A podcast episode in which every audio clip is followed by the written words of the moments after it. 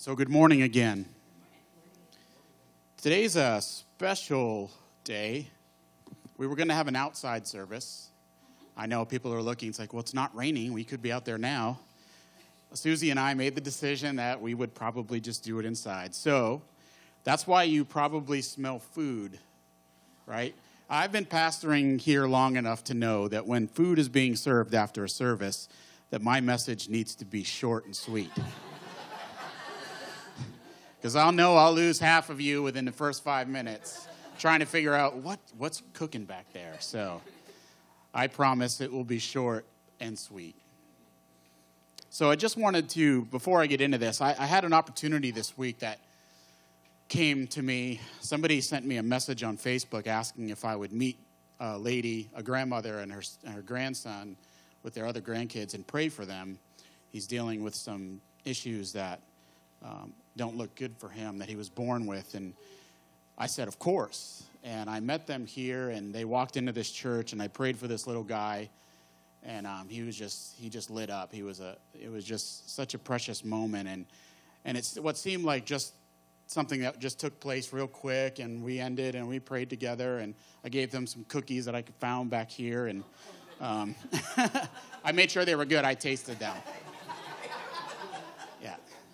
So after that was over and they left, I just, I just kept thinking, you know, we talk about raising the next generation and what, happen if, what happens if we fail in that? And one day, somebody needs prayer and there's no place for them to go. Yes, they can, they can pray to the Father. God hears every one of your prayers. You don't have to be a pastor to pray. You don't have to be a pastor to heal, heal anybody. You just have to ask God because God does all the things. But it just, for me, it was just like, I just thought about that. I'm like, we can't fail. And, and so I started thinking in those lines, and we've been doing this Jesus 2020 series that Winchester's doing. I'm taking a little bit of a pause, but I'm keeping that same thing going because one of the things that I worry about the most is unity. And we, we look at that today we can see everywhere. It's crazy out there. It's, it's, you know, living in this country. I have friends of mine from other countries ask me all the time, it's, what's going on in America? I have no idea. But I was drawn to this scripture that I read to you guys last week from John 17. It says, Now I am departing from the world. This is Jesus talking to, his, to, to the Father, praying to the Father one of the last prayers to the Father he gave. He said, Now I'm departing the world. They are staying in this world, talking about his disciples, but I am coming to you, Holy Father. You have given me your name. Now protect them by the power of your name, so that they will be united just as we are. Unity was paramount in this situation. Jesus prayed for unity. And this is important because when he was praying to the disciples, he knew what they were going to be faced with very shortly after he was gone. It wasn't going to be pretty. They weren't going to be able to come to a nice building and have food waiting for them after the service. If anything, they would have to run because they would be stoned or worse, just for telling who Jesus is. Jesus didn't pray that they would not suffer that way, but instead he prayed that they would become united. And picking up in verse 20, it says, I'm praying not only for these disciples, but also for all who will ever believe in me through their message. That's you and I today. So he's praying for unity with us as well.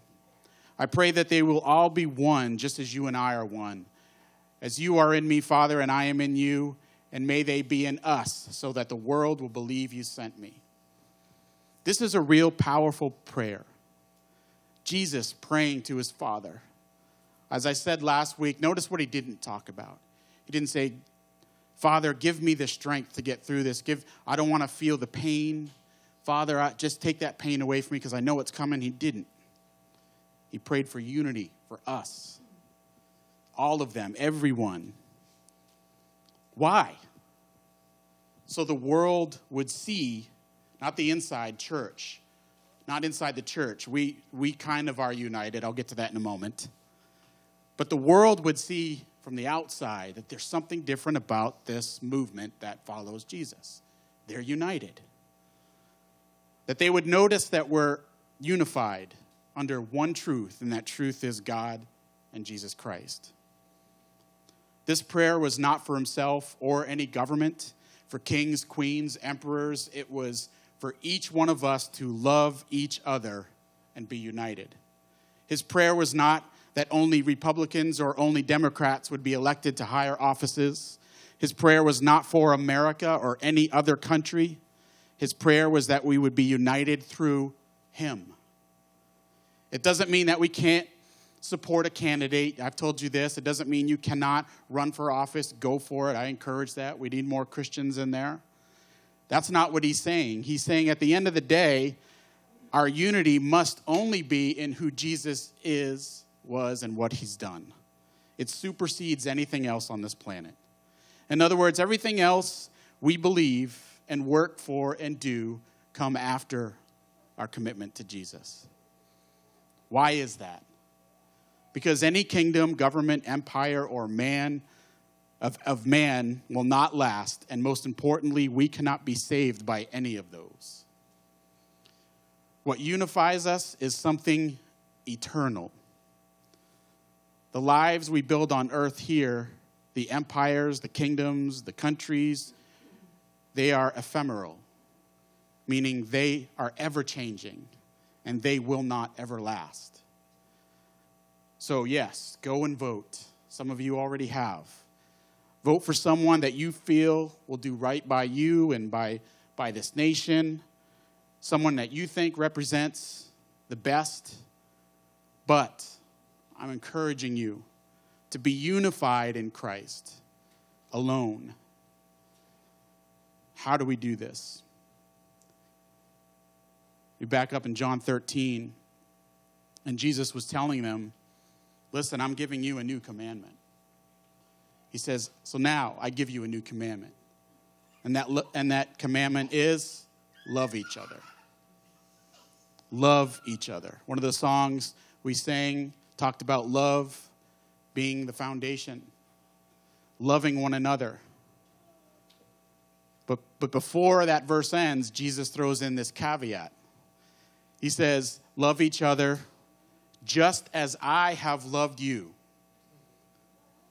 And you should love each other that way. See, because we all have our ideas and our versions of love. You know, we love, you know, I love donuts. You all know that. Um, we, we throw that word around very lightly, you know, when we're dating, when we're little and in our teens. Oh, I love this person. It's like, you don't know love until you've gone through a lot of other stuff. We throw that word around a lot. But Jesus said, Don't just love, but love as I have loved you. Why is that important? Because he explains in the next verse. He says, Your love for one another will prove to the world that you are my disciples. See, the love that he has for us is it's unbelievably and hard to imagine.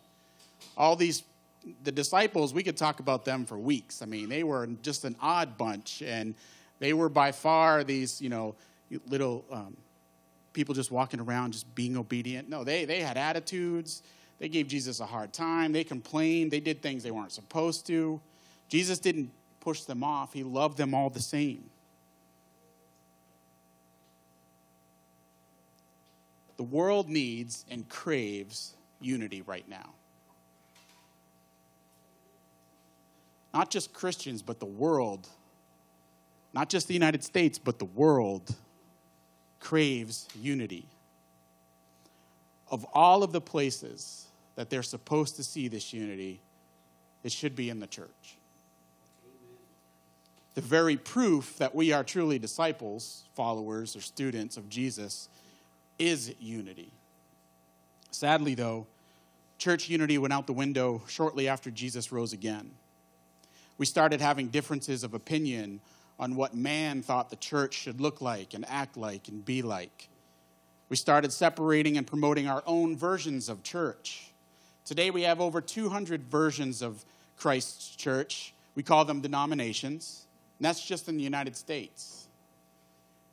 And we literally try to promote our versions of church as a product, hoping to get more people inside our doors and boast about how many show up each Sunday. That is the opposite of unity.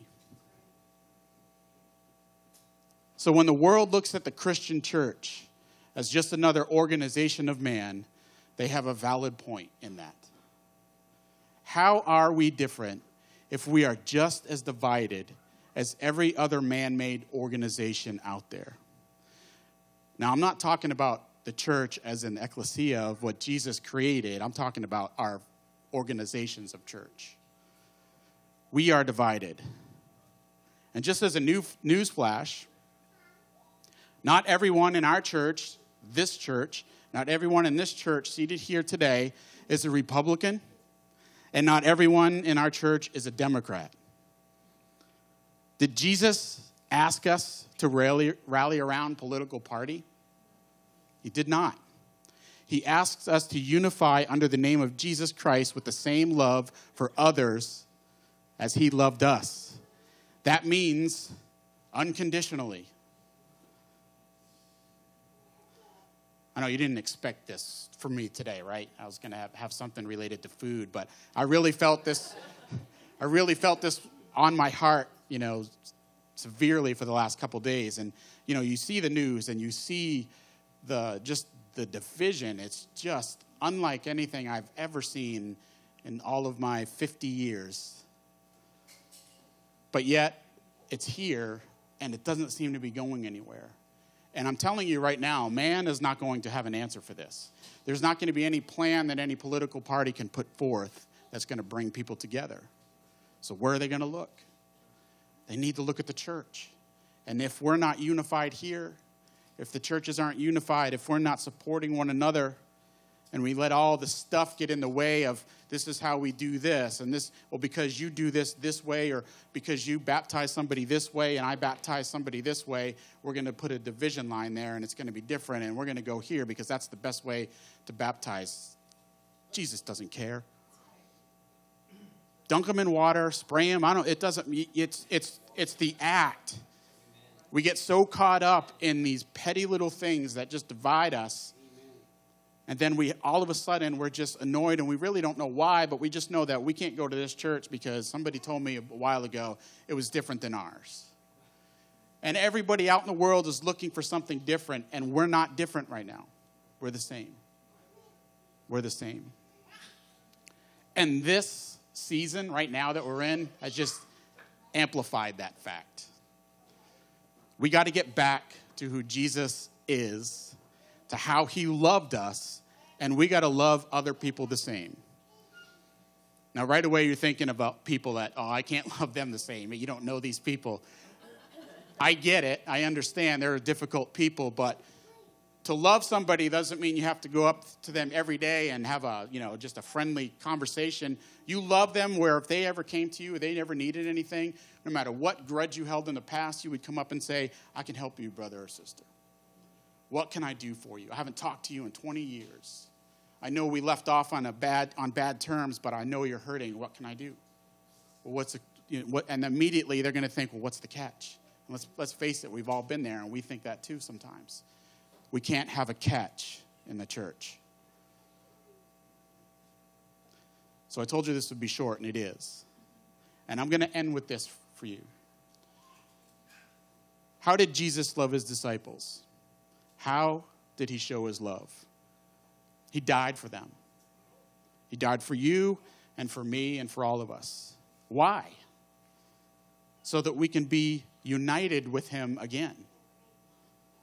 He gave all for unity, and He is asking us to love others the same way. We love others for unity. I'm telling you, if the church starts unifying, if people walk into one church and see the same consistent message and, and, a, and people loving them the same way everywhere they go, they're going to start to say, this church thing is something. It's not like the world. It's not like being a part of this party or this party or this group where everything's different. But every single door I step through that has a church that proclaims Jesus Christ as their Lord and Savior has the same consistent message and the same consistent love. That's where we need to get to. But wait, you say he gave up his life for unity? Yes, and that's the model we have. Are we willing to give up an argument for something that is temporary in order to be unified for eternity? We, are we willing to, to give up an argument in order to win somebody to eternity, or we, we just want to argue with them in the here and now, where it doesn't have any it doesn't have any chance of existing. It's all going to go away. The only thing that is for us is eternity, and we need to be unified, and they need to see it in us. That's the question we should be asking ourselves today. Are we doing more to unify or divide? And honestly, that comes down to the individual. And I would pray and hope that you would challenge me if you see me doing any of those things. I'm your pastor. Um, I've said it many times, Scripture is very clear on those who teach God's word. Um, you don't fool around with that. Some people do. Um, I don't want to end up going to heaven and facing the Father and, and getting reprimanded for many things I did intentionally wrong. So you can hold me accountable to this. We need to unify as a church, not just here. And I'm not saying we're not, uh, we're, we're pretty close here. Just don't talk about politics and we're good. But out in the world, it would be such a blessing where people could just know that a church is consistent no matter where they go. It's like, it's like your favorite fast food restaurant, right? That's not, this is really not a good analogy, but we are having food. But if you go to a Chick fil A here or a Chick fil A across the country, you're going to get the same good food. If you, except for Sundays. If you go to a church here that proclaims that they believe that Jesus Christ is Lord and Savior and God created him and he's how we're going to get to heaven, and you get a consistent message everywhere we go, that's what we're doing. Right now, I believe that we look for revival. I believe that is muted because we are not in unity. Nobody wants to come to another place, another building where there's division. They, they want unity. We need to be that for them. You agree with that? Let's say amen. All right.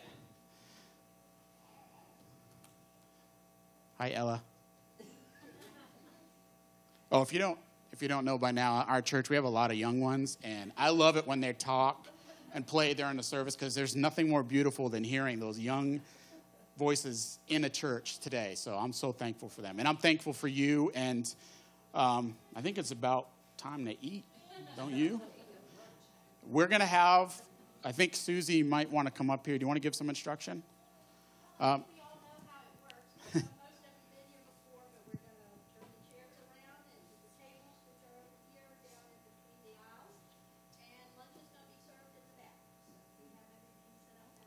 And if you don't feel comfortable, because we are still in this COVID age, if you don't feel comfortable hanging out, eating food with us, that's fine. We're not going to we're going to be unified with you. We're not going to yell at you for leaving, um, but you will miss out on some good food. And also, we're going to ask you as you go through the line back there that you try to maintain some distance between people. If you're a family, sit close together. If you're living with each other and you're in a group, that's fine. But just be careful and be cognizant of other people that may still have um, some issues with this COVID thing, because it is a real thing. Okay? Yes, I will bless the food. Thank you. God will bless the food. I'll just ask Him to. Father, we just thank you again for who you are. Father, I thank you for those who are here for the first time today, and thank you for our worship leaders and their families, Father, and bless them, Father, for sharing their gifts and their talents and their heart for you with this congregation. And Father, I thank you for um, providing this food for us, Father, and thank you for those who brought things in. And Father, I just pray that we have a good time, a unified time talking about you, Father, and just enjoying each other's company, enjoying this meal today and we are so grateful and blessed. And we thank you and we praise you in Jesus' name. Amen. And thank you for Susie for organizing once again. All right. So we're going to set up some tables.